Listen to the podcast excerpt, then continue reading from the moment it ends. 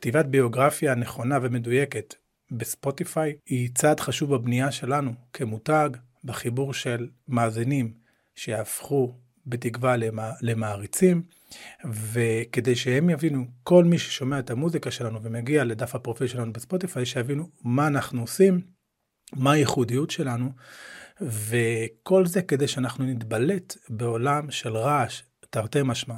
כן, אנחנו חיים בעולם המוזיקה, אבל יש המון המון המון רעש מסביב, אנשים כבר די כהים לאינפורמציות, ואנחנו צריכים להיות מאוד ייחודיים, או לפחות לבטא את זה, ולעשות את זה, כמו בשיעור הזה, באמצעות הביו שלנו, כדי שאנשים יבחינו בנו ויתחברו אלינו.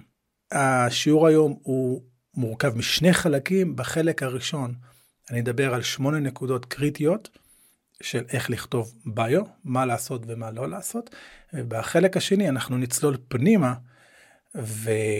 אנחנו נראה אומנים, איך הם כתבו את הביו שלהם, דברים לקחת, דברים לא לקחת. אני רק אזכיר לכם שני דברים שקודם כל השיעור הזה על ספוטיפיי הוא חלק מסדרה של שיעורים, שאתם יכולים, אני אשים כאן לינקים לשיעורים הקודמים, כמו אה, על ספוטיפיי for artist, או שיעור אחר שמדבר על איך לעשות פיץ' לספוטיפיי כדי להתקבל לפלייליסטים רשמיים. למי מכם שמעוניינים בקורס שלם, מעמיק, וללא עלות על שיווק מוזיקה בעידן המודרני, 101 נקרא לזה ככה, אני אשים כאן לינק לקורס המאזין המיליון שלי, אתם יכולים להיכנס, להירשם ולהעשיר את עצמכם. בואו נתחיל. הנקודה הראשונה החשובה, כשאנחנו כותבים את האודות, את הביו עלינו, שאנשים נכנסים לפרופיל וקוראים אותו, זה קודם כל לספר סיפור. אנחנו צריכים להשת... להשתמש ב...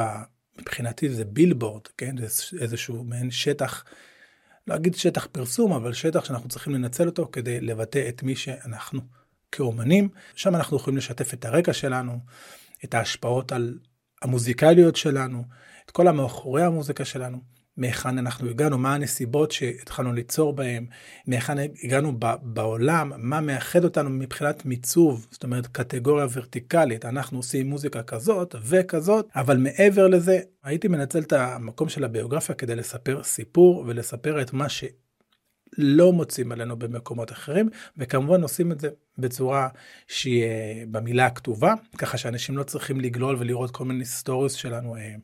אה, או reels שלנו, או וידאו שלנו, כדי להבין מה אנחנו עושים, אלא בתוך, במסגרת כמה שניות הם קוראים טקסט ונופל להם האסימון. אז בשביל אינפורמציה, יש את גוגל, ויש את Chat אה, אה, GPT היום, כן? אנחנו לא צריכים את זה, אנחנו רוצים לנצל את הביוגרפיה כדי להביא משהו שהוא אחר. עכשיו, אני יודע שזה יכול לאתגר ולהגיד, רגע, משהו אחר, מה אני יכול? מה אני יכולה להביא משהו אחר? אפשר, בשביל זה אנחנו כאן. גם אם תכלס, המוזיקה שלנו היא לא שונה כלומר, אנחנו עושים uh, ז'אנר מסוים, אנחנו לא משתמשים באיזה שהם כלים ייחודיים, אנחנו לא משלבים איזשהו שני עולמות באמת שהם שונים בתכלית כדי לייצר איזה משהו חדש. אני חושב שבמיוחד אם אתם נופלים לקטגוריה הזאת, הביטוי, כן, הביטוי שלכם כמשהו ייחודי, זו ההזדמנות שלכם לעשות את זה בביו. כלומר, גם אם המוזיקה שלכם היא לא ייחודית, אתם ייחודיים. אז אם אתם תדגישו את עצמכם, את הייחודיות שלכם, אתם כאומנים תהיו ייחודיים, והמוזיקה שלכם תהפוך להיות ייחודית. כי בסופו של דבר אנשים שומעים מוזיקה לא בגלל הצלילים עצמם הרבה פעמים, אלא בגלל מה שהצלילים והמילים נושאים איתם, את המשמעות, את אותו סטורי שהם יכולים להתחבר לסטורי הזה. אז זה דבר חשוב, לספר שם את הסיפור. יש טכניקות, אנחנו בחלק השני נצלול פנימה ונראה איך, דוגמה מעולה, מישהו שכותב סיפור, איך עושה את זה כסטורי. נקודה שנייה, זה מיתוג ויזואלי.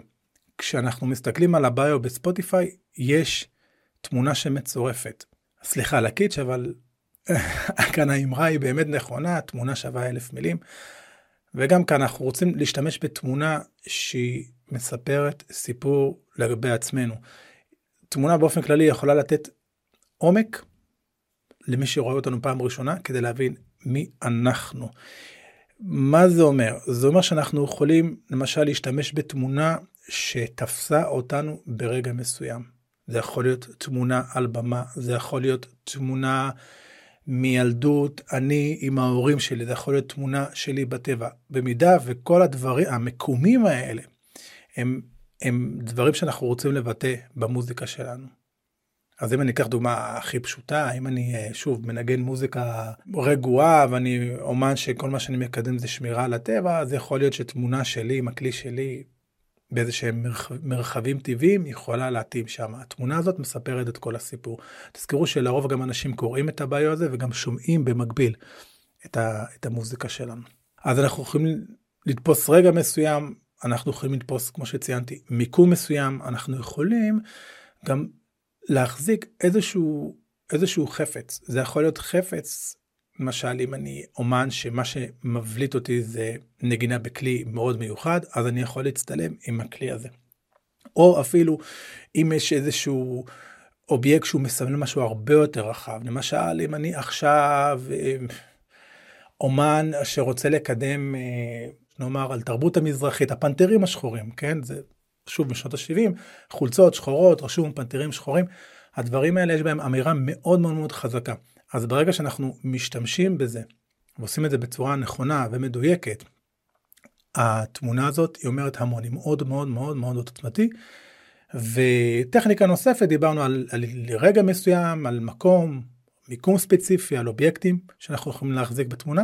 זה גם יכול להיות על, אה, יכול להיעשות על ידי שילוב של כמה תמונות מעין אתם יודעים כאילו תמונות תמונה תמונה תמונה בוא נגיד אנשים רואים תמונה אחת אבל היא מחולקת לכמה חלקים ואז רואים מעין סטורי כמה פריימים שעוברים אחד אה, צמוד אחד לשני ואז איכשהו אנחנו פורצים את גבולות התמונה ומראים איזושהי כרונולוגיה שהיא עדיין בפריים אחד זה גם אפשרי.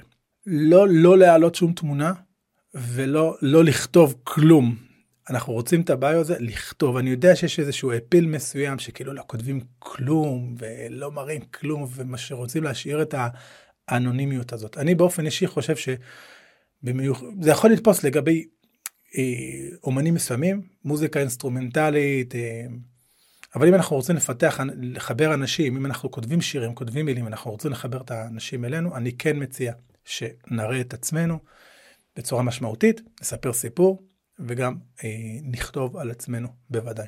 הביו, אנחנו יכולים לרשום שם המון, אבל אנחנו צריכים להשאיר את זה תמציתי, כי זה לא אומר שאם אנחנו נרשום יותר על עצמנו, אנשים יותר יתחברו אלינו.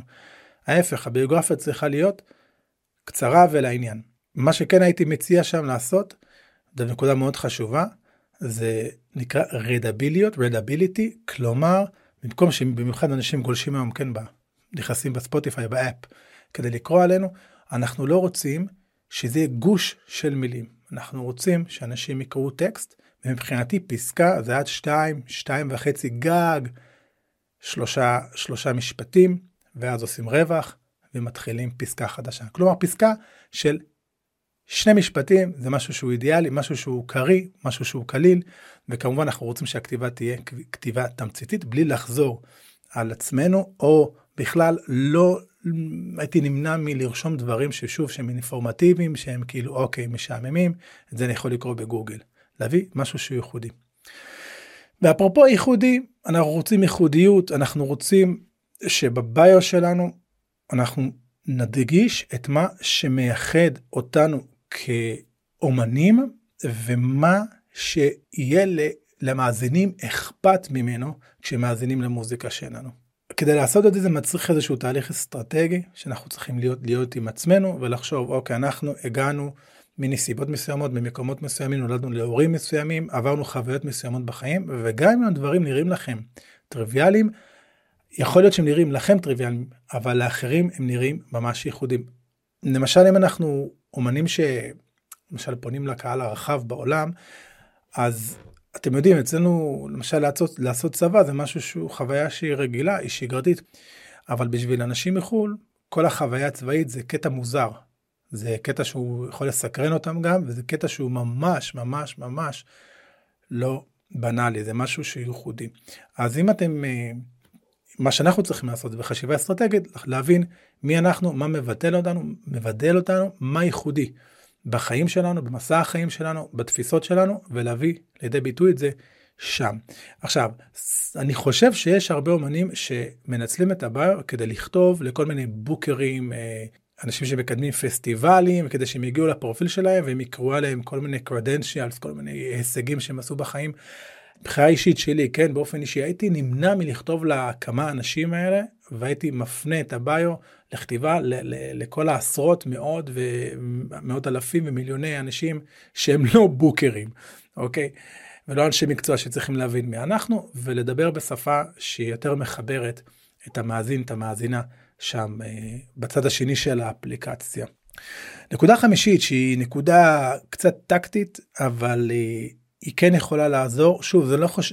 זה לא מה שיעשה את ההבדל, אבל זה משהו שיכול לעזור, במיוחד אם אנחנו בפרופיל שהוא חדש, זה כן להשתמש במילות מפתח שקשורות למי שאנחנו, למוזיקה שלנו, כלומר, לציין שם מילים שקשורות לז'אנר שאנחנו עושים, אנחנו עושים רוק, אז לרשום את המילה רוק ופופ, או רוק פופ, או אם יש אומנים שאנחנו היינו רוצים שהאלגוריתם יחבר אותנו אליהם, אז כמובן נצלם גם את שמות האומנים שהמוזיקה שלנו, אנחנו חושבים שהיא בהשראתם. שוב, אה, זה חלק שהוא מעין קופסה שחורה, מה שנקרא באלגוריתם של ספוטיפיי, אבל אני כן יודע שיש מה שנקרא SEO בספוטיפיי, זאת אומרת אה, מילות חיפוש שעובדות בספוטיפיי, וספוטיפיי כן עובר על המילים האלה וכן לוקח אותם בחשבון כשהוא מציע שירים מסוימים לאנשים מסוימים, אז בהחלט תעשו שם dropping של, אה, של הדברים האלה. נקודה נוספת זה לשים קישורים, קישורים לאינסטגרם שלנו, לפייסבוק שלנו, לוויקיפדיה שלנו, ואולי לשים לינקים, לא, אין אפשרות לשים לינק ישיר למשל ליוטיוב ודברים כאלה, אבל כן, לתת הנחיות לאנשים אולי משהו מאוד פשוט. אה, חפשו, אם אני דנה כהן, חפשו דנה כהן ביוטיוב, תראו את כל את ה-vlog היומי שלי. כי למה? כי אנחנו מנסים לחשוב על הרגע, מה, מה ה-flow בעצם של המאזינים. הם שומעים שיר, הם אוהבים, הם בודקים, רגע, מי, מי האומנית הזאת, מי האומן הזה, נכנסים לפרופיל, ממשיכים לשמוע את השיר ברקע, כן, נכנסים לבעיה שלנו, מתחילים לעוף עלינו, קוראים לזה באו מגניב שממש מזדהה עם הסיפור שלהם עצמם, והשיר מתאים, הם לוחצים על הפולו, ואז שוב פעם יורדים למטה, לוחצים על הלינק, נאמר לאינסטגרם, מגיעים לאינסטגרם שלנו. אז אנחנו רוצים לאפשר להם לצלול לתוך, אה, במסע הזה, במסע אלינו, ולא אה, ליפול כאן בקטנות בגלל שלא שמנו איזשהו לינק באינסטגרם. אנחנו רוצים שהם יעמיקו ויתחברו אלינו, לפרסונה שהלכנו. נקודה נוספת, אנחנו צריכים להיראות מקצועיים, לוודא שהביוגרפיה שלנו היא כתובה בצורה מלוטשת, מקצועית, עם השפה שאנחנו היינו מדברים, אם היו פוגשים אותנו, אותנו פנים מול, מול פנים, להימנע מאיזשהו מילים שהם לא אנחנו, איזשהו סלנג שאנחנו לא מדברים איתו, או ב, כמו שאנחנו נתקל בדוגמאות לאחר מכן, בשפה שהיא שפה סתמית וכל מיני buzzwords שאנחנו נראה, וכמובן לבדוק שאין לנו שגיאות של כתיב ודקדוק. נקודה שמינית ואחרונה שתסיים את החלק הראשון של השיעור הזה, זה לעדכן באופן קבוע את ה... את הביו שלנו עם שירים חדשים, עם הופעות חדשות, עם אלבום שהולך לצאת, כי אנחנו נראה בדוגמאות, כן, בדוגמאות ש, שיש איזה, שזה אומר לך שרואים שהביו לא מעודכן, כי יש הרבה אומנים, חבל שוב שלא נותנים את הדעת לחשיבות הזאת של הביו, כלומר לאיך מאזינים חווים אותנו בפעם הראשונה שהם שומעים אותנו. אז אם אנחנו בזמן נתון, כן, מאזין נכנס ואומר, אחלה, עכשיו אה, ינואר, ואני נכנס לביו ואני רואה, וואו, יש לו הופעות, ובאמת באזור שלי הוא מציין שם שהוא מגיע ל, ל, לאזור שלי להופעות, אז הוא אומר לי לבדוק את הכרטיסים, שולח אותי בלינק למקום הנכון, אז בטח שווה לעשות את זה שם. אז זה, זה קודם כל מראה שאנחנו פרשים, זה מראה שאנחנו רואים את המאזינים שלנו, אכפת לנו מהחוויה שלהם. וזה מראה בעצם, חבר'ה, שהחנות פתוחה, הכל טוב, אנחנו יוצרים, אנחנו פעילים, ושוב זה מחזק את, ה, את הברנד שלנו, את המותג שלנו. זה בגדול החשיבות של הביו, שאנחנו צריכים לנצל את השטח פרסום, אבל זה לא פרסום, כן? שטח כדי להרים לעצמנו, כדי שאנשים שוב יהפכו ממאזינים לעוקבים, למעריצים, יבואו להופעות שלנו, יקנו מרץ' מאיתנו, יפיצו את הבשורה שלנו הלאה, ישתפו את המוזיקה. תפרגנו לביו כדי שהוא יפרגן לכם בחזרה. עכשיו אנחנו נתחיל את החלק השני של השיעור, ובחלק הזה אנחנו נזכור כמה חלקים של ההודות בביו, כן? ש, של אומנים ישראלים, הקפדתי על אומנים ישראלים, ומה שעשיתי, קודם כל, אני אראה לכם את האומן הראשון, שהוא למעשה נראה לי ההרמה להנחתה שגרמה לי ליצור את כל השיעור הזה. ולאחר מכן אה, אומנים שונים, ואנחנו נזכור את הדברים האלה, עשה או עשי, ואל תעשה, תעשי. בואו נתחיל. אז קודם כל, אנחנו מתחילים עם יושי. עכשיו, את יושי, אה, אני שמעתי, זה מקרה של מוזיקה ששמעתי פעם ראשונה במסגרת איזה פלייליסט אלגוריתמי שספוטיפיי השמיע לי, ושמעתי את הבן אדם, אמרתי, יש כאן משהו מיוחד, מה זה הדבר הזה? מה זה הדבר הזה? מה זה, מתי, מתי כספי, אבל משהו, יש שם אלמנטים אלקטרונים, משהו מודרני, יש, מה, מה זה? ונכנסתי וחפרתי, וכמובן התחלתי להתעניין בו, ומה שתפס אותי, אז זה היה פעם ראשונה, שמעתי את המוזיקה, אמרתי, וואו. נכנסתי, שמעתי עוד שירים, אמרתי, וואו. ואז קראתי את ה-bio, ובכלל לא הפיל אותי. אז יושי, יושי עשית לי כאן אה, strike, מה שנקרא, במובן החיובי. בואו נקרא מה קורה כאן, ואני חושב שזה ה-bio הכי טוב שנתקלתי בו עד כה, כל שכן בעברית. בואו נצלול. אז יושי, מה הוא כותב על עצמו? את השנים האחרונות ביליתי בבית הספר לרפואה באוניברסיטת תל אביב, בדרך, בדרך הסלולה להיות רופא. תוך כדי הלימודים עבדתי עם הרבה אומנים. ניגנתי, הקלטתי, הפקתי. הישר מהפלורוסנט של מרתפי בית, בתי הספר לרפואה, הייתי מוצא את עצמי ליד הפסנתר שעל במת הזאפה. בחדר האמנים למדתי למבחן של מחר בבוקר. אבל כל זה השתנה כשהחלטתי ללכת עם הלב. חזרתי לביתי הראשון, המוזיקה, הסתגרתי באולפן, כתבתי והקלטתי את אלבום הבכורה בחדר אחד, לבדי. פסנתר, מחשב, סינטים. מנגינות של לקוחות מה, מהמוזיקה הישראלית שספגתי בילדותי בצפון. מהתקליט של יוסי בנאי שהתנגן בשבת בבוקר, מספרי השירים של נעמי שמר. אלו פוגשים השפעות שהכרתי מאוחר יותר בתל אביב, פופ, היפ-הופ, R&B. פסנתרים אקוסטיים פוגשים ביטים. ראפ משיקגו פוגש עברית מעמק יזרעאל. איזה כיף שאתם מקשיבים למוזיקה שלי. כאן בספוטיפיי, ברדיו. כותבים לי, משתפים. השנה הקודמת הסתיימה במועמדות שלי לפריצת השנה ושיר השנה, בסוגריים זרים מכירים, בגלגלצ, ואני מודה לכם על זה. אני מזמין אתכם לעקוב אחריי כאן ולהתעדכן במוזיקה החדשה שאני מוציא כל הזמן, ובתוכה ביצועים שאפשר יהיה לשמוע רק כאן בספוטיפיי. נקודה. יושי. אני מרגיש שהוא כתב לי את זה, או לך את זה, זאת אומרת שהוא רואה אותנו. עכשיו הדבר הזה הוא כל כך פרשי, כל כך מרענן, הוא כל כך מתבלט בנוף הספוטיפיי ובמעין דימויים של אומנים ענקיים שעושים את זה וכל מיני חברתנו עוסקת רק בס... בעולם המוזיקה. הדבר הזה פשוט העיף אותו, הוא גרם לי להתעניין בו יותר ואז חיפשתי רעיונות איתו, באמת לשמוע איך הוא הגיע לסאונד המאוד ייחודי שלו. אז שימו לב מה קרה כאן, אני רק רוצה לפתח ולפצח את זה מבחינת קופי. קודם כל יש כאן storytelling. בגדול, אם אתם חושבים על סיפור, אם זה בפיקסאר, או אם זה בהוליווד, או אם בכלל אתם קוראים סיפור, יש בגדול שלושה חלקים. אפשר לחלק את זה לתתי נושאים כל חלק, אבל בגדול שלושה חלקים. המצב הראשוני, שהגיבור היה בו, אחר כך יש איזשהו משבר, ואז המשבר נפתר, החיים שאחרי המשבר. זה מה שבעצם השלושת החלקים האלה מקדמים את העלילה ויוצרים סיפור, story. וזה מה שקרה כאן, הוא מספר בעצם את כל התקופה הראשונה, הוא היה במסלול הסלול להיות רופא, ואז, אגב, readability, כמו שדיברנו, פתיחת שורה חדשה, שורה עומדת לבד, אבל כל זה השתנה כשהחלטתי ללכת עם הלב. משהו קרה, זה אותו חלק שני של ה-story. ואז פסקה חדשה, חזרתי אל ביתי הראשון, ו, ו, ואז הוא מספר מה קרה, ההתמודדויות, הסתגרתי באולפן, זה בעצם הקונפליקט של הגיבור שנמצא בכל storytelling, הקונפליקט. אנחנו בסופו של דבר בכל סיפור, אנחנו רוצים שהקונפליקט ייפתר, שזה קטר זה שאנחנו נגיע באמת לפתרון ולסוף שאנחנו רוצים. ואז הוא מספר, הוא מספר ומספר, ואז בסוף, חבר'ה, איזה כיף שאתם כאן, הנה אני כאן, זו הגרסה שלי, גרסת המוזיקאי שאני, והשיר שלי היה מועמד לפריצת השנה, ועכשיו אנחנו, יש לו כבר 100 אלף מאזינים חודשיים. אז תראו איך הוא לקח את, ה, את הסיפור storytelling אשכרה במבנה של story, שלושה חלקים, יצק אותו לתוך ה bio, ופשוט מדהים.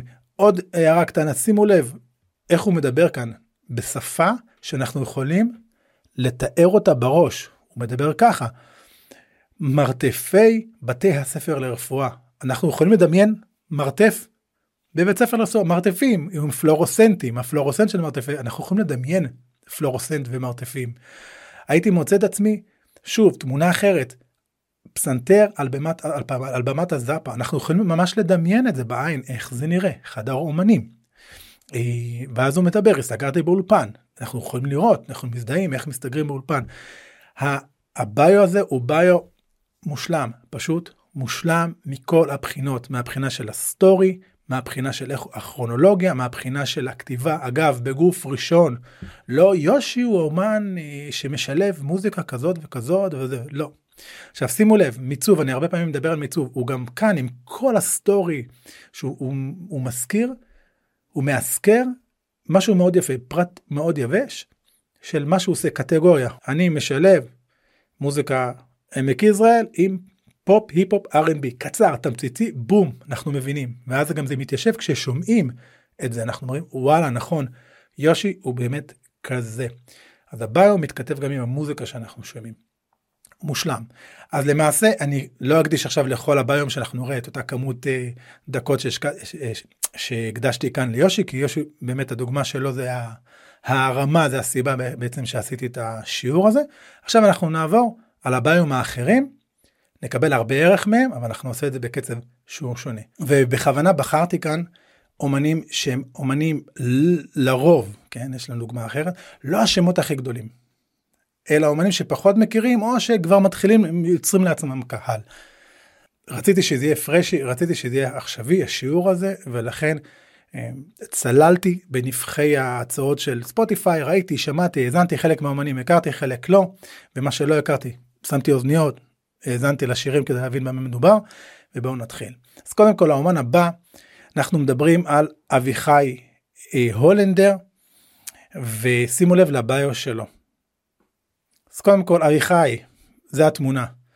תמונה, ואני מציע שתאזינו למוזיקה שלו, היא מאוד מתכתבת עם התמונה, יש משהו מאוד אישי, הוא מרגיש שהוא מדבר אל המאזין, אל המאזינה.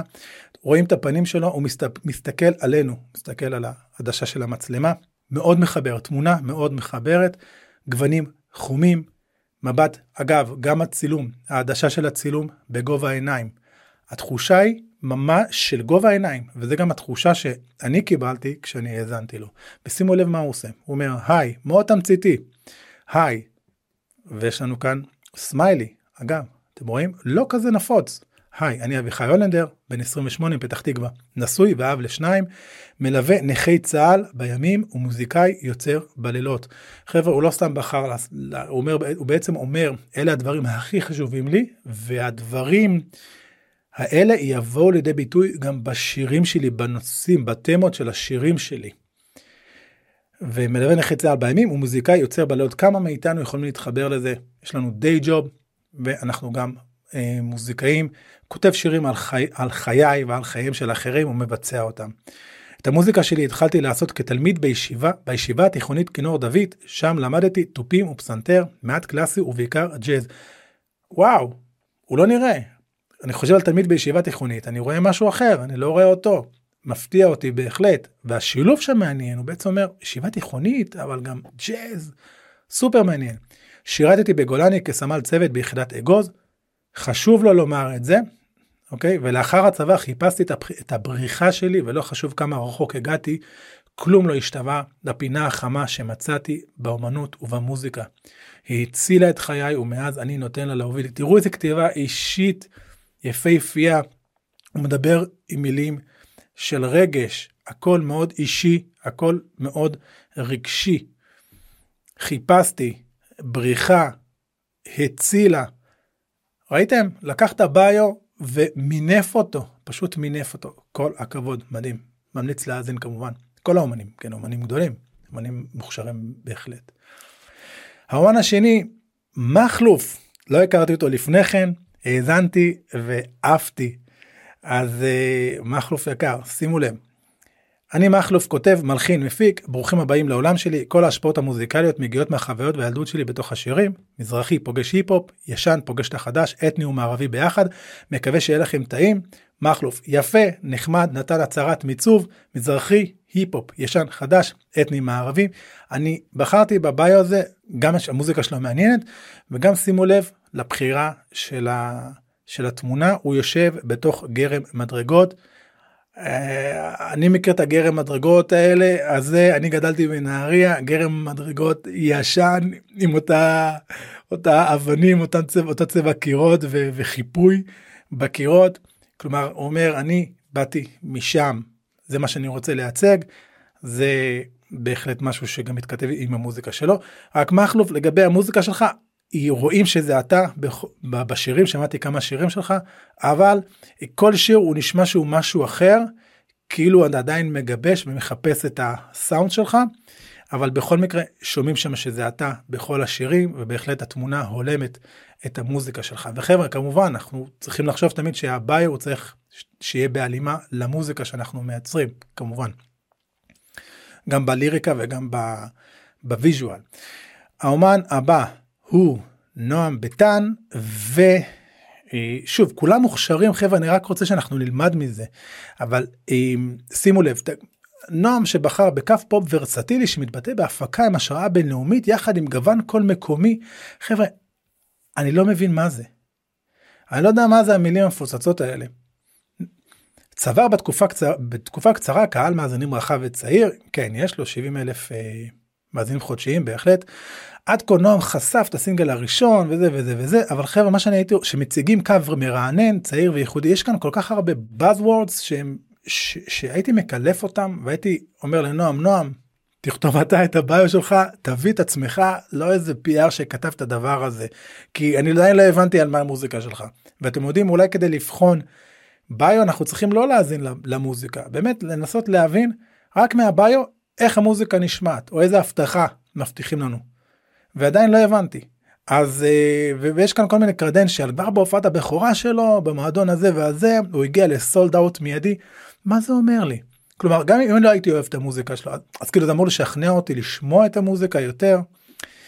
אז אה, ואחר כך הסינגל הזה מבטא קו רוק פופ ישראלי שמושפע מז'אנר הרוק הבריטי ומקרב אותו לאוזן הישראלי באמצעות גוון קול מחוספס אני גם גוון קול מחוספס זה כל מיני חיבורי מילים ש, שהם באמת מעושים. נועם, קח את השליטה על ה bio אליך, המוזיקה, שלך פצצה, אבל תוציא את עצמך כמו שאתה. למעשה אני חושב, חושב שהביו כאן זה באמת כמו זה סטייליסט סטייליסטית של רואה גוף של מישהו ומישהי ואומרים איך אנחנו נוציא את הגוף הזה הכי טוב. אז הביו הזה פחות נועם אז זה מה לא לקחת. האומן הבא אלדד ציטרין ואותו אני הכרתי לפני כן, אבל שימו לב לביו, נכנסים לכאן כל תמונה מגניבה, מראים אותו עם ים כלים מסביב, הוא כזה שוקד, רוכן על מה שנראה כמו הקלידים, או אני לא יודע בדיוק מה זה, סוג של אורגן, ובאנגלית כאן הוא אומר, אלדד ציטרין, is a one man band, בום, זהו. הוא להקה של איש אחד, הוא multi instrumentalist, והוא מסביר הם מסבירים, כן? הוא כותב כאן בגוף שלישי, בסדר. He uses live looping to play mixed indie pop with electronic and acoustic instruments. חבר'ה, הוא לקח את המיצוב שלו והוא קימפרס את זה לפחות משני משפטים. זהו, כל כך מדויק. ביחד עם התמונה אנחנו מבינים מה, מה הבן אדם עושה, מה ההבטחה שהוא מבטיח לנו בפרופיל שלו. הלאה, עוברים הלאה. אז עדי אולמנסקי, כן, גם אותה הכרתי לפני כן את השם. שימו לב, אני בחרתי בפרופיל שלה, בביו שלה, לא בגלל הביו, אלא בתמונה. התמונה, אגב, אם אתם בספוטיפיי או ביוטיוב, אני מעלה וידאו, אז אתם יכולים לראות את זה.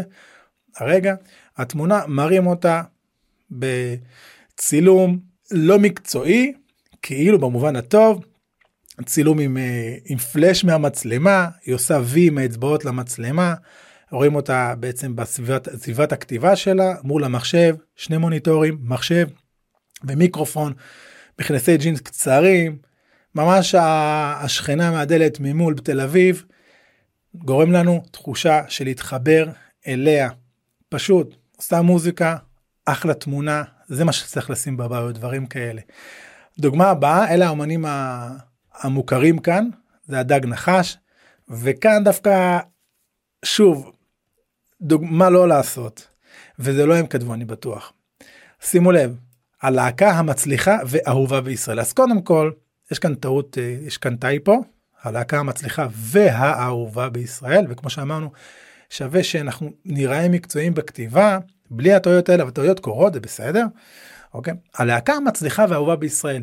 עכשיו, אין ספק שהיא להקה ענקית, היסטורית, במוזיקה הישראלית, אבל היא הלהקה המצליחה והאהובה בישראל, יש כאלה שיגידו שכן, יש כאלה שיגידו שלא, ואז אנחנו לא נכניס לכאן דברים שיכולים להיות בספק. עם 25 שנות פעילות רציפה, שמונה אלבומי אולפן וכל תואר אפשרי מלהקת השנה שיר השנה שלוש פעמים ברציפות הוכתרו כלהקה האהובה ביותר על בני הנוער והחיילים אלבומי זהב אלבומי פדנטים ושירים שהם חלק בלתי נפרד מפס הקול הישראלי חלק בלתי נפרד פס הקול הישראלי זה גם זה, זה צירוף של מילים שהוא שחוק. מאז ומתמיד הקפידו הדג נחש להרים את הראש להביט מסביב ביושר ולתרגם את מה שהם רואים מרגישים לאמירה סובייקטיבית אך כנה אפשר אולי כל אומן יכול להגיד את זה על עצמו אני לא רואה כאן איזשהו משהו ייחודי. אמירה שעם השנים והאלבומים הפכה את הדג נחש ללהקה שההוויה הישראלית שלה היא מובהקת מה זה אומר הוויה ישראלית מובהקת? אין לי מושג. אותנטית עצם השימוש במילה אותנטי המילה אותנטית היא לא אותנטית. זה גם סוד ההצלחה סוד ההצלחה שלהם. אני, מה אני אגיד לכם? מטען השירים של הדג נחש תופס אצל כל אחד מאיתנו רגע. תקופה ומצב בחיים לכל אחד יש את הפלייליסט הדג נחש האישי שלו. לא מסכים. עם להקה ענקית. אבל מה שהייתי מציע בבקשה דג נחש תכתבו אתם את הביו שלכם אתם אלופים אתם מטורפים הוא יצא אחרת לגמרי. לא ככה זה חבר'ה זה אנשי מכירות שכתבו להם פיארים שכתבו להם ומה זה להוציא אותם טוב זה מה שאנחנו לא צריכים לעשות. ולהקה ענקית כמובן. דוגמה אחרונה זה עומר נצר. אז קודם כל עומר נצר סתם איזה משהו קטן הוא מנהריה הוא בן, הוא בן של אה, חבר'ה שיש להם חנות אה, כלי נגינה בנהריה ודיסקי מיתולוגית החנות נקראת פיקולו והוא הבן שלהם. זה מגניב זה מה שגיליתי ואני מנהריה אז אחלה דבר אז קודם כל עומר נצר זה כתוב הוא אומן אה, ישראלי לפי מה שאני מבין הוא לא פועל בארץ הוא פועל בחול. ו... קודם כל התמונה שלו ב bio מדבר על הכישורי הנגינה שלו ושכמה הגיטרה דומיננטית במוזיקה שלו והתמונה כאן היא תמונה שלו עם גיטרה. ואז אומרים זה ארוך אני לא אקריא כאן הכל חלק מהדברים. עומר נצר is Israel's biggest country music entertainer. אז קודם כל אומרים הוא ישראלי והוא עושה מוזיקה קאנטרי כלומר זה כבר הצהרת מיצוב.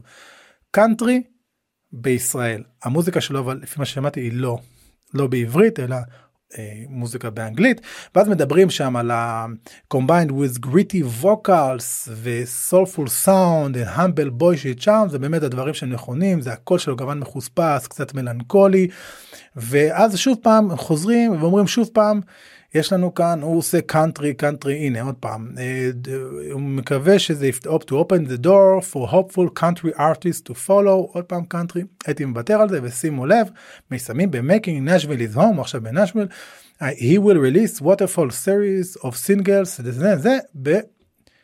אה, קיצר במהלך 21 חבר'ה אנחנו עכשיו ב-23 זאת אומרת הבעיה לא מעודכן אז פחות מגניב הייתי מציע לעדכן כמובן שזה יהיה פרשי.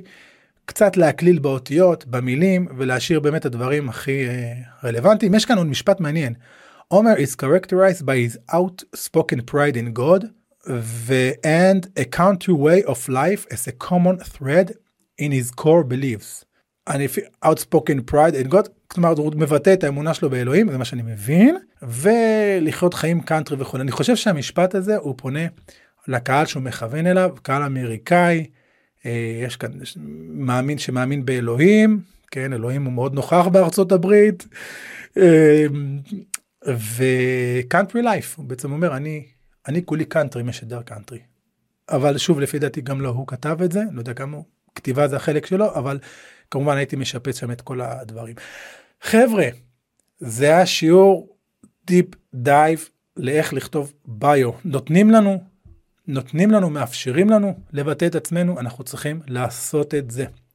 bio, אל תפסחו עליו, זה מקום שבו אנשים יכולים להתחבר אלינו, מקום שבו אנשים ברושם הראשוני, שאין פעם שנייה לרושם ראשוני, איך שאומרים, להתחבר אלינו, ושאנחנו נהיה שכירים בעיני האחרים, ולהתחיל לבנות את המותג שלנו, כי כל הסיפור הזה של מותג, אצלנו כמוזיקאים ומוזיקאיות, עצמאים ועצמאיות, זה בעצם מותג אישי, או מה אנשים, איך אנשים תופסים אותנו כפרסונות, אנחנו צריכים להיות שם בפרונט, והביו בהחלט הזדמנות. בכמה שניות שאנשים קוראים ומצליחים להבין כן, לא, מתאימים להם, לא מתאימים להם. בואו נאפשר להם, בואו נקל על המאזינים להתחבר אלינו. אה, אם אתם רוצים לקבל עוד אני אשים כאן לינקים לשיעורים האחרים. אם מי שמעוניין בייעוצים בקורסים חינמים אני אשים גם לינקים כאן מצורפים זה ביוטיוב למטה אם זה בפודקאסט אז בהודות של הפרק הזה. וכמו תמיד שמחתי ועד הפעם הבאה. ביי ביי.